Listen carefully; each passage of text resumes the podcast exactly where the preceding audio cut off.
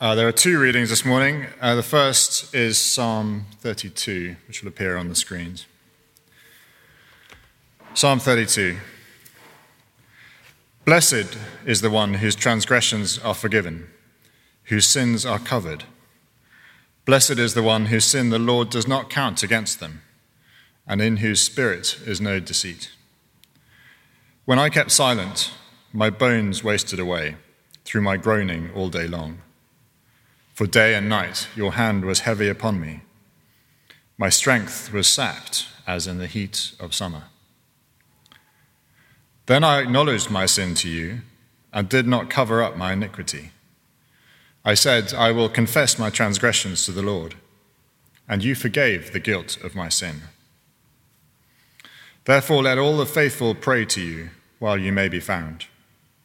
Surely the rising of the mighty waters will not reach them. You are my hiding place. You will protect me from trouble and surround me with songs of deliverance. I will instruct you and teach you in the way you should go. I will counsel you with my loving eye on you. Do not be like the horse or the mule, which have no understanding, but must be controlled by bit and bridle, or they will not come to you. Many are the woes of the wicked but the Lord's unfailing love surrounds the one who trusts in him. Rejoice in the Lord and be glad, you righteous.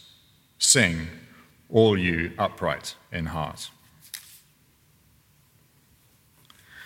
And the second reading uh, is taken from uh, Matthew chapter 5, verses 1 to 4. Now, when Jesus saw the crowds, he went up on a mountainside and sat down. His disciples came to him, and he began to teach them. He said, Blessed are the poor in spirit, for theirs is the kingdom of heaven. Blessed are those who mourn, for they will be comforted. This is the word of the Lord.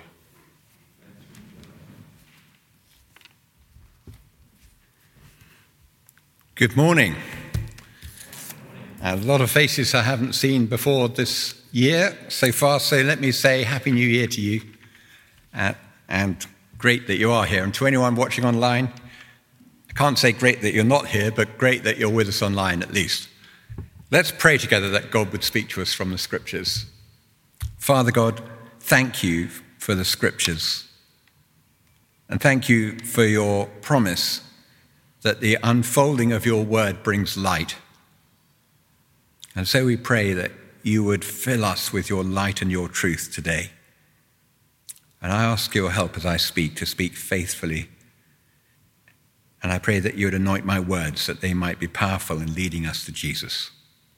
We pray together in his name. Amen.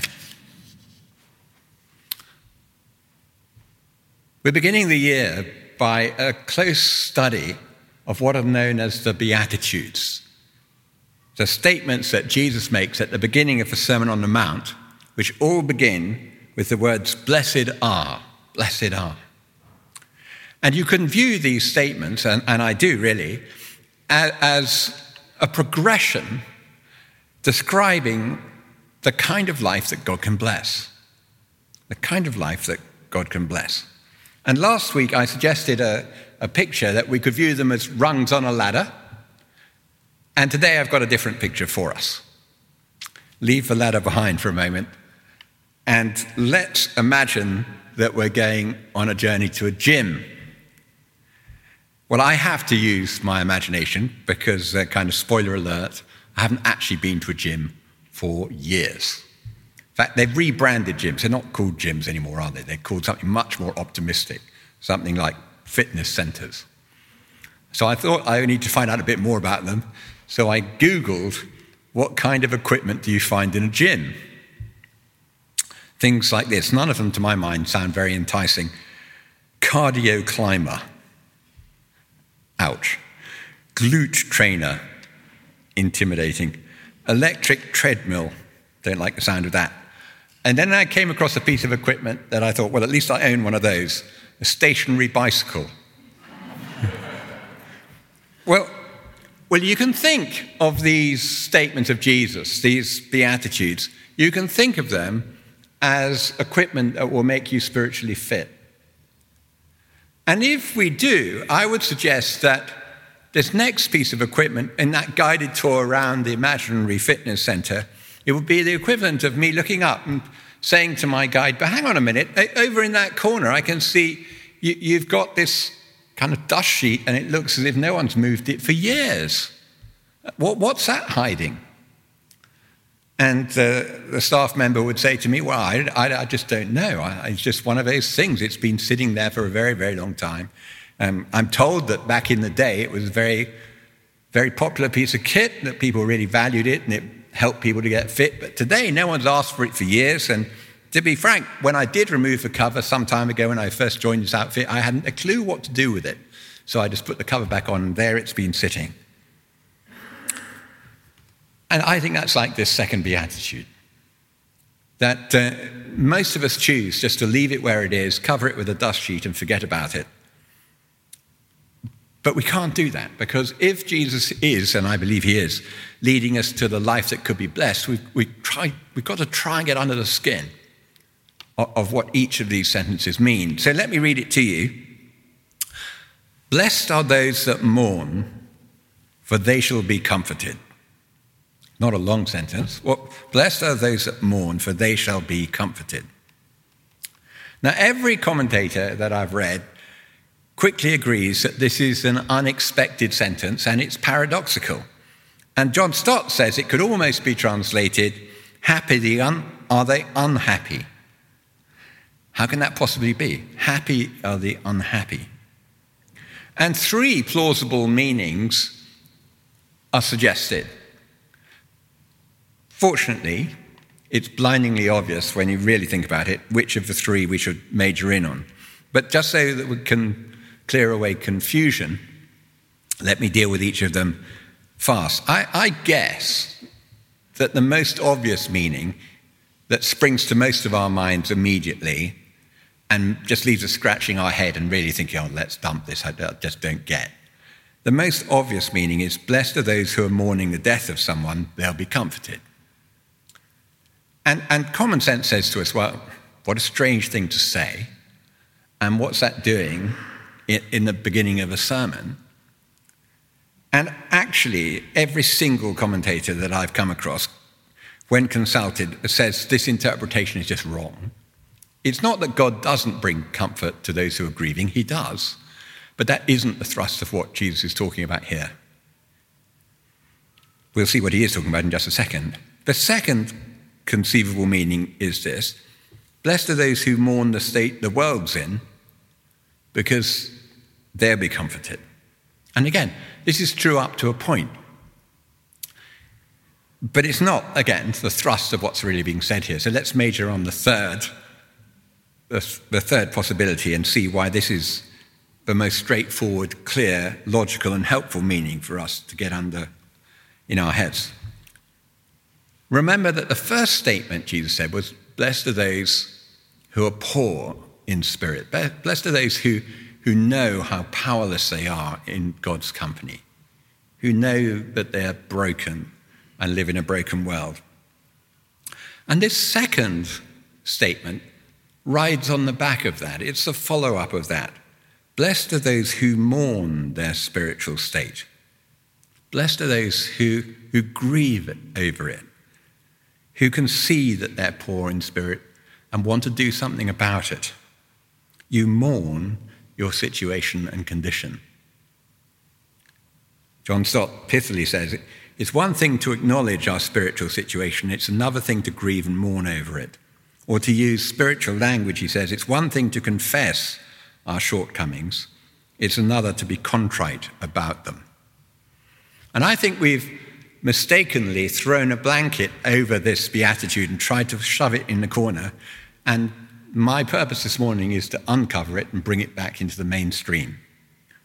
And I think actually the title of this talk, for once, and I'm the one who writes the titles, actually does bear relevance to what the talk's got to say. The morning after the night before would be a good summary of this beatitude. The mourning, the grieving, that we have after the night before when we reflect on the way we're doing life. And I would motivate us by saying this since Jesus sees fit to highlight the need to mourn our brokenness, we have no right to airbrush it out of our spiritual equipment. But let's attack this from an angle which is very realistic. Why is it so difficult? Why is it so difficult even to get near this territory? And why do we struggle so hard? And, and I think I can offer a number of explanations. To use contemporary jargon, I think we prefer alternative facts and fake news. We prefer to find a different interpretation for the condition that we all inhabit and what's going on in the world. And knowing in my mind where this sermon was heading and realizing that it's quite challenging for all of us, I assure you it's difficult for me to deliver as it is for you to hear, I thought I needed to motivate us with, with a very obvious question, which is this When you go to a doctor, do you go to the doctor in the hope that they will speak to you good news and you can leave feeling good? Or do you go in the hope and expectation they will speak truth to you, however that makes you feel, so that you can be made good? I mean, obviously, we'd prefer that it was good news and it was the truth, but generally, you only go to the doctor when you're not feeling well. When we go to the scriptures for truth about us and our condition, initially, what it has to say does not come across as good news at all. Now, if you don't like what the doctor says, you can go for a second opinion to another doctor. And if you don't like what they say, you can go to a third opinion, and so on and so forth. If you don't like what one book of Scripture says, you can go to another, and another, and another. But I'm going to save you a lot of time by telling you the message is consistent, whichever of, of the books you turn to. And here is the diagnosis over every single one of us we are suffering from a condition. It's a disease. And it's evidence in dis-ease. Now, today, sadly for all of us, if I describe it like a spiritual virus, you know far too much about what I mean. But it is like a spiritual virus. And it's very deceptive. It's very deceptive. It's asymptomatic for a start. You can be afflicted with this virus and not be aware that you have it, and you can spread it and not be aware that you have it. And it's deadly, and it kills. And the more expert you become in this condition, the more alarmed you get by it. But most of us actually flinch from lifting the lid and looking into it too much. And it really is hard to spot because everybody's got it.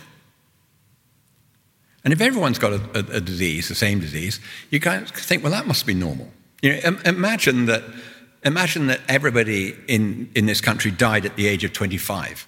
Everyone, or around there, and they never lived beyond 30.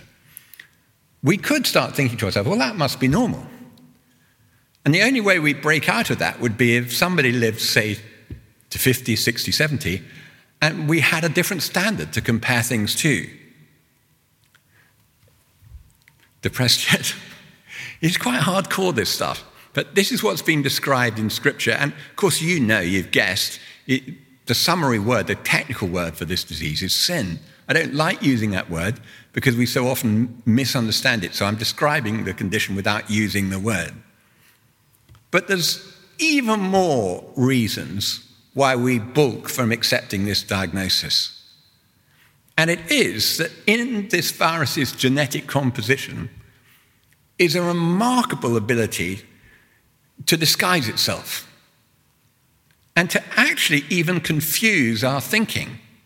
So it's like we're so contaminated, we, we, we hardly know where to begin when describing what, what's going on. You can't tell by how you feel that you're suffering from this.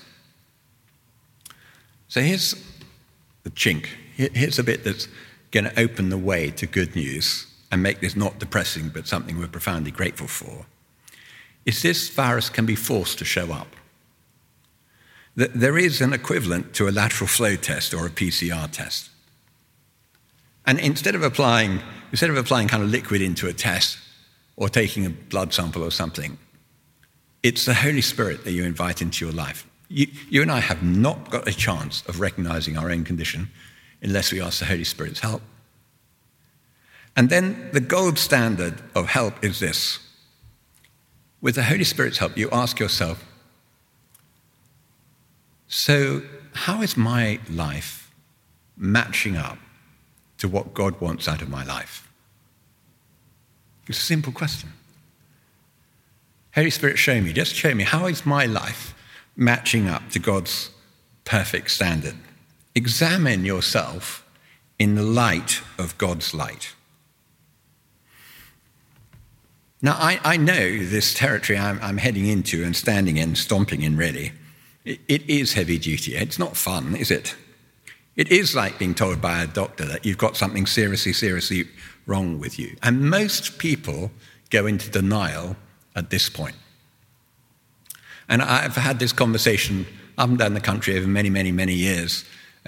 Sometimes after preaching a talk like this, someone will come up and they say, Look, Rupert, you say that we've all got this disease. Surely that's a bit overblown. You say we've all sinned. I haven't, they say. And, and just once or twice in my life, only once or twice, um, I, have invited people. I remember being on a house party talking to about 40, 50 people, and they said, You know, I haven't sinned. So I said, Well, would you like to meet me this afternoon? I'm free anytime you want this afternoon. And we can go through the Ten Commandments together, and I'd like to show you that you've broken all ten. And they looked a bit shocked. And I, I, knew what they were thinking. They were thinking, I haven't committed adultery. So I think they even said that. And I said, Well, I'm glad to hear you haven't. But you know, if you read this sermon a bit more, Jesus says that if you've even looked at someone lustfully, you've as good as. So we're going to count that one in. You've broken it. And, and, you know, you can actually, if you're mean enough, you can do this to all 10. You can find you have not got a leg to stand on.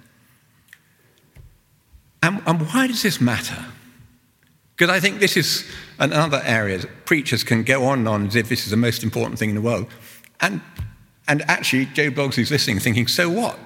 So what? Why does it matter? Because one day you and I are going to stand in front of God and He's going to call us to account of the kind of life we live. That's the negative side of why it matters. On the positive side of why it matters is because God's got a better life for you and me to live. And we won't experience it until we ask His help and start leaving this stuff behind and beginning walking a new life. This is a life God can bless. I want you to hear this talk not through a voice of condemnation and Jesus standing over you and saying, no, no, no, no, no, because that's not it. It's, look, get away from that life that traps you and let me lead you into a life of, of relating to me, enjoying my love, changing the world in the direction I want it to go. But to do that, you've got to get to a place where you grieve and mourn over the way that you behave. And it, it won't do just to airbrush this problem and think that sin and rebellion doesn't matter, because Scripture tells me uh, page after page it does. Well, I've already told you plenty about this, and, and alongside in this virus is this incredible potential to deceive ourselves. Just remarkable. That's why I remember back in the days when I used to work in the insurance world, I was told by the people who dealt with claims in the motor department that according to the descriptions of the claims that they got sent into them, most accidents happened between two stationary vehicles. Because nobody wanted to admit that uh, it was their vehicle moving at the time when the collision happened. And then again, an excuse people use is this they, they add an 11th commandment, and they think it's terribly funny because it is in a way. And thou shalt not be found out. And you know, just keep going, you pretend it'll all be all right. Uh, but I just need to break it to you you will be found out. There is absolutely nothing secret. Uh, nothing secret before the eyes of God. Conan Doyle, apparently, I've never been able to run this story to actually verify it, but apparently he had a mischievous sense of humor. And he wrote to three or four of his best friends in a telegram, and he just said, um, Flee the country, all is about to be revealed. And all of them did.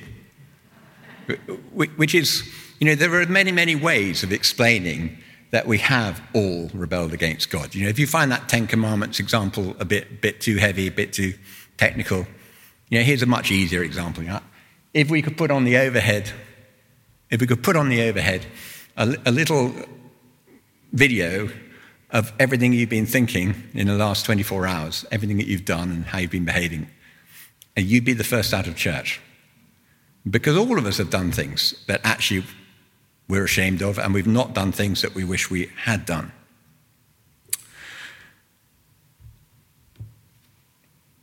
What the Holy Spirit wants to do is A, to disclose to us where we've derailed, but B, to get us to a place where God can forgive us and recommission us and we can start again. And generally, how this happens in Scripture and how, how it happens in life actually is not through someone standing at the front belting you with a diagnosis of your condition. It, it generally happens much more as we encounter what God is really like His perfection, His loving kindness, His holiness. As God draws close to you and me, it's then in appreciation of what He's like that we come to think, my goodness, there's a gap between you and me. And that's exactly what's described time and again in Scripture, isn't it? You, you think of Peter the apostle on that fishing trip.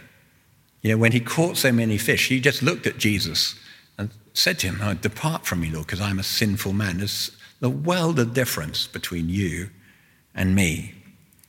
Or Isaiah, when he is worshipping in a temple and he has his vision of the presence of God and he says, Holy, holy, holy is the Lord. Woe is me because I'm, I'm just so scuzzy compared to what I've just encountered. And I think this is what God does actually for us, to us, in us, as we encounter Jesus.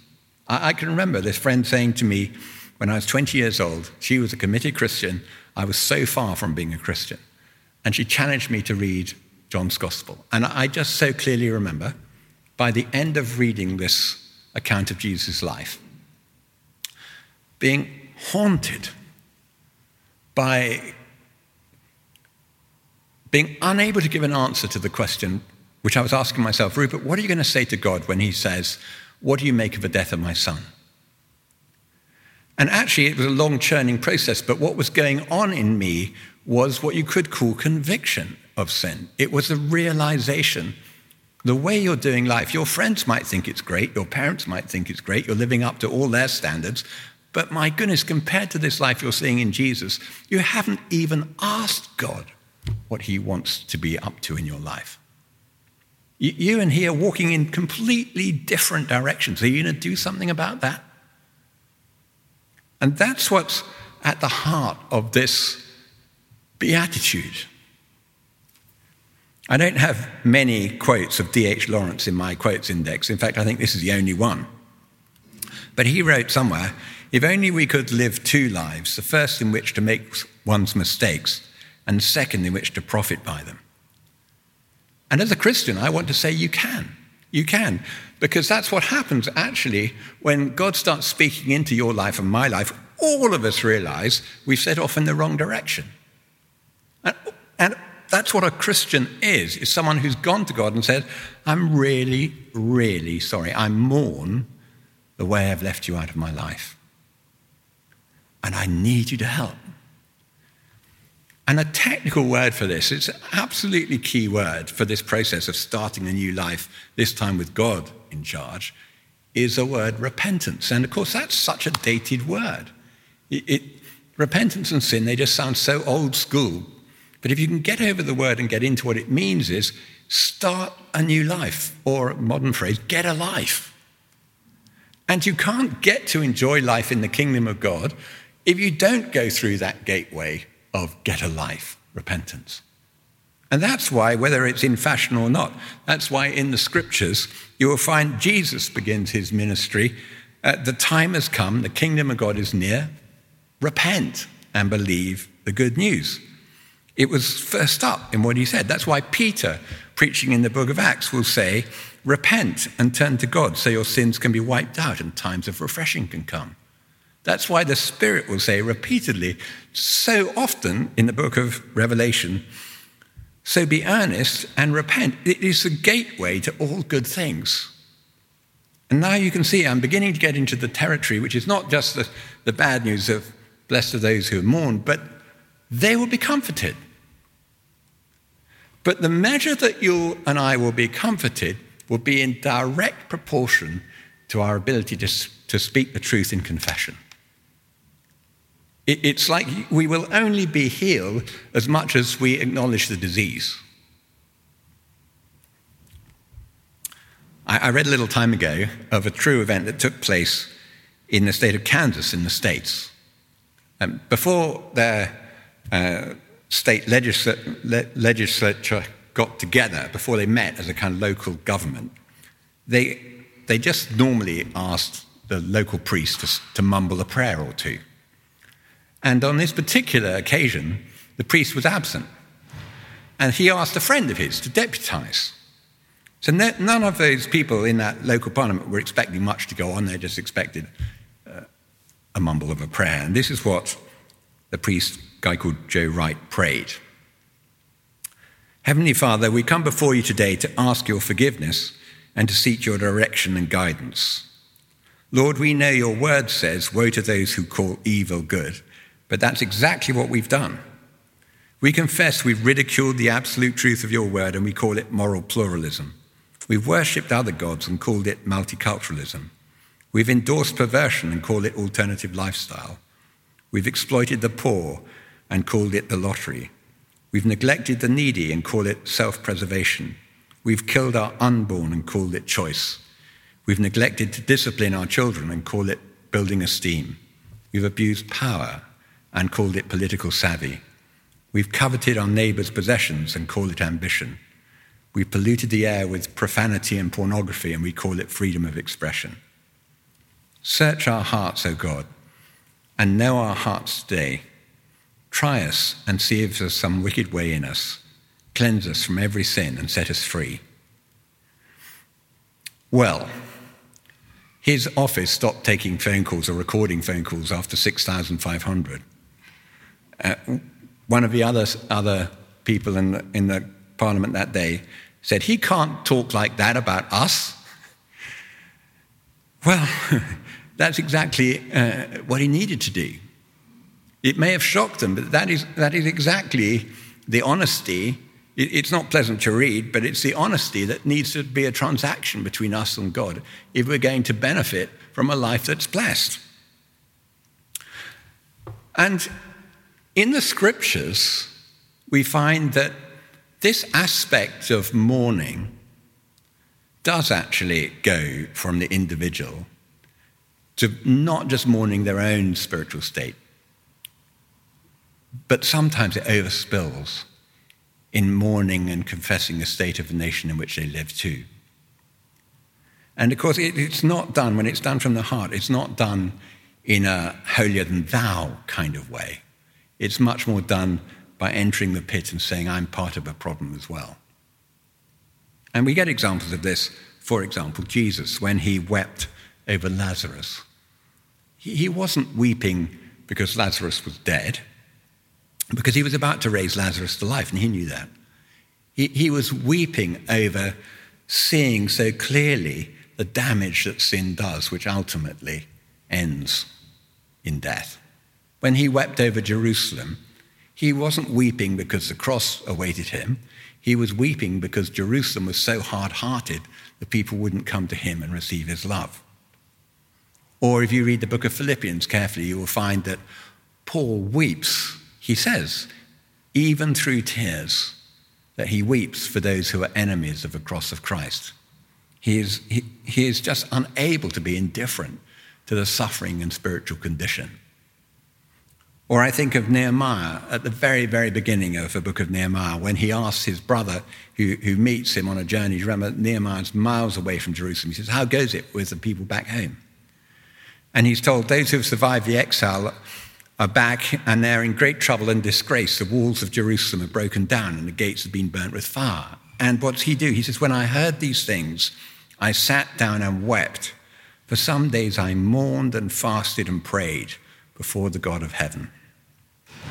And I'm sure that, you know, like me, from time to time, you've read the newspapers, you looked in and seen what's going on, and you think to yourself, it's enough to make you weep.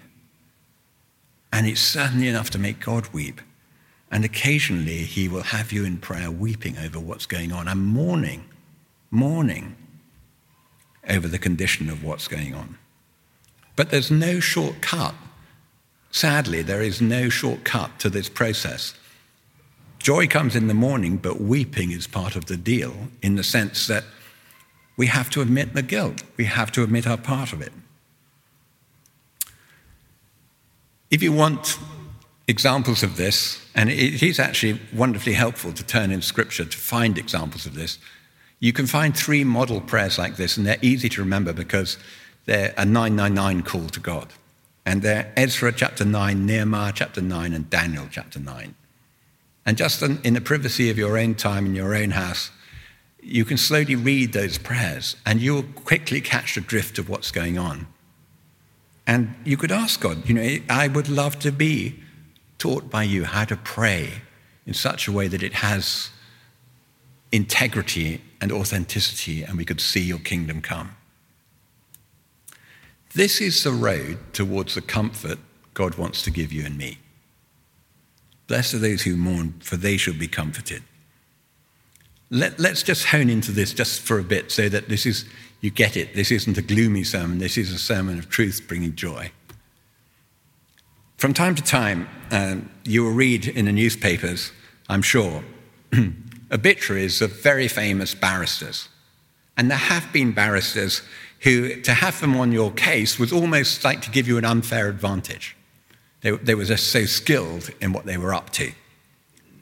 I love the phrase that is used of Jesus in 1 John chapter 2, where he's talked about as our advocate or our defending barrister. John has said in the first um, part of his letter that if, if we tell ourselves we've not sinned, then we're deceiving ourselves. And I taught you about that in the first five minutes of this talk. But he says if anyone does sin, we have an advocate, we have a defending barrister with the Father, Jesus Christ, the righteous one. He is the atoning sacrifice for our sins. How, how, does this work in practice? It works very simply like this. When I stand before the judgment seat of God, both when I meet him face to face at the end of my life, but even today, Jesus speaks in my defense. He says, I've cleansed Rupert. I've forgiven Rupert. There's no condemnation now for Rupert because he has accepted that I died in his place. He, he has confessed his sins, he's grabbed the mercy I have for him. And so he appears before you white as snow. And God can comfort me with that news. In the psalm that we had read, it was exactly the same pattern. David was saying, I, have confessed my sins. Now, Lord, restore to me the joy of your salvation. Create in me a pure heart, O God. Renew a steadfast spirit within me. Don't cast me from your presence or take your Holy Spirit from me. Restore to me the joy of your salvation. Friends, this is the way forward. It's the second rung of a ladder. Throw yourself at the mercy of the Lord and receive the loving kindness that He has. And the extent that we do this will determine how much we are able to praise His name. I don't want to talk about this in every sermon that I ever preach. But you know what? I am profoundly more grateful to be alive after having been in intensive care on a ventilator and out of it for five days. Pretty much um, not a week goes by when I don't just uh, open my eyes and say, Lord, I'm just so grateful to be alive. Because I know what it's like to have been in the balance. Much better than I ever did before. I've, i was freed from, you know, pretty grotty sickness. Christians who have spent time letting the Holy Spirit impress upon them quite how grimy and bust up they were in doing life, and have understood quite how great God's mercy is, we praise the Lord with far greater vigor because we understand it. And, and my prayer would be for us, for all of God's people in his kingdom, that we would be uninhibited and unashamed to praise God with an open heart now that we know how good he is. It would be criminal to suppress it and push it down or go week by week by week and just grow blase about it. We will never get over the gratitude we had to God. In, in heaven, they sing about this the whole time. And it's not because God needs us to be doing it, it's because our gratitude is that deep, so big, so broad, so high and wide. How can we not praise Him for His mercy and the comfort that He gives? Yes? Well, I think so. Let, let me pray, and then we're going to sing a, a hymn together. And I think this hymn, the words of it, uh, express something of what I've been trying to talk about. Let's pray. Father God, thank you for the scriptures. Thank you that they speak truth to us. Thank you, Holy Spirit, that you minister truth to us and release it in our hearts and minds. And we come to you, Lord. Perhaps we need just to come to you and stop and examine ourselves, give you a chance to show us the areas of our life that uh, we've been kidding ourselves about. Perhaps we need to stop and say, Holy Spirit, examine us. Show us the bits that are dark. Show us the bits that do you no credit. Show us the bits that are in rebellion and we've chosen just to smother and we pray that you would get through to us and convict us that we might come to you for forgiveness and mercy that we might come clean with you. And you would take us through this process that we not just understand how broken we are, we don't just regret it, we confess it. And lead us to a stronger place of living in the shadow of your wings. We pray in Jesus' name. Amen.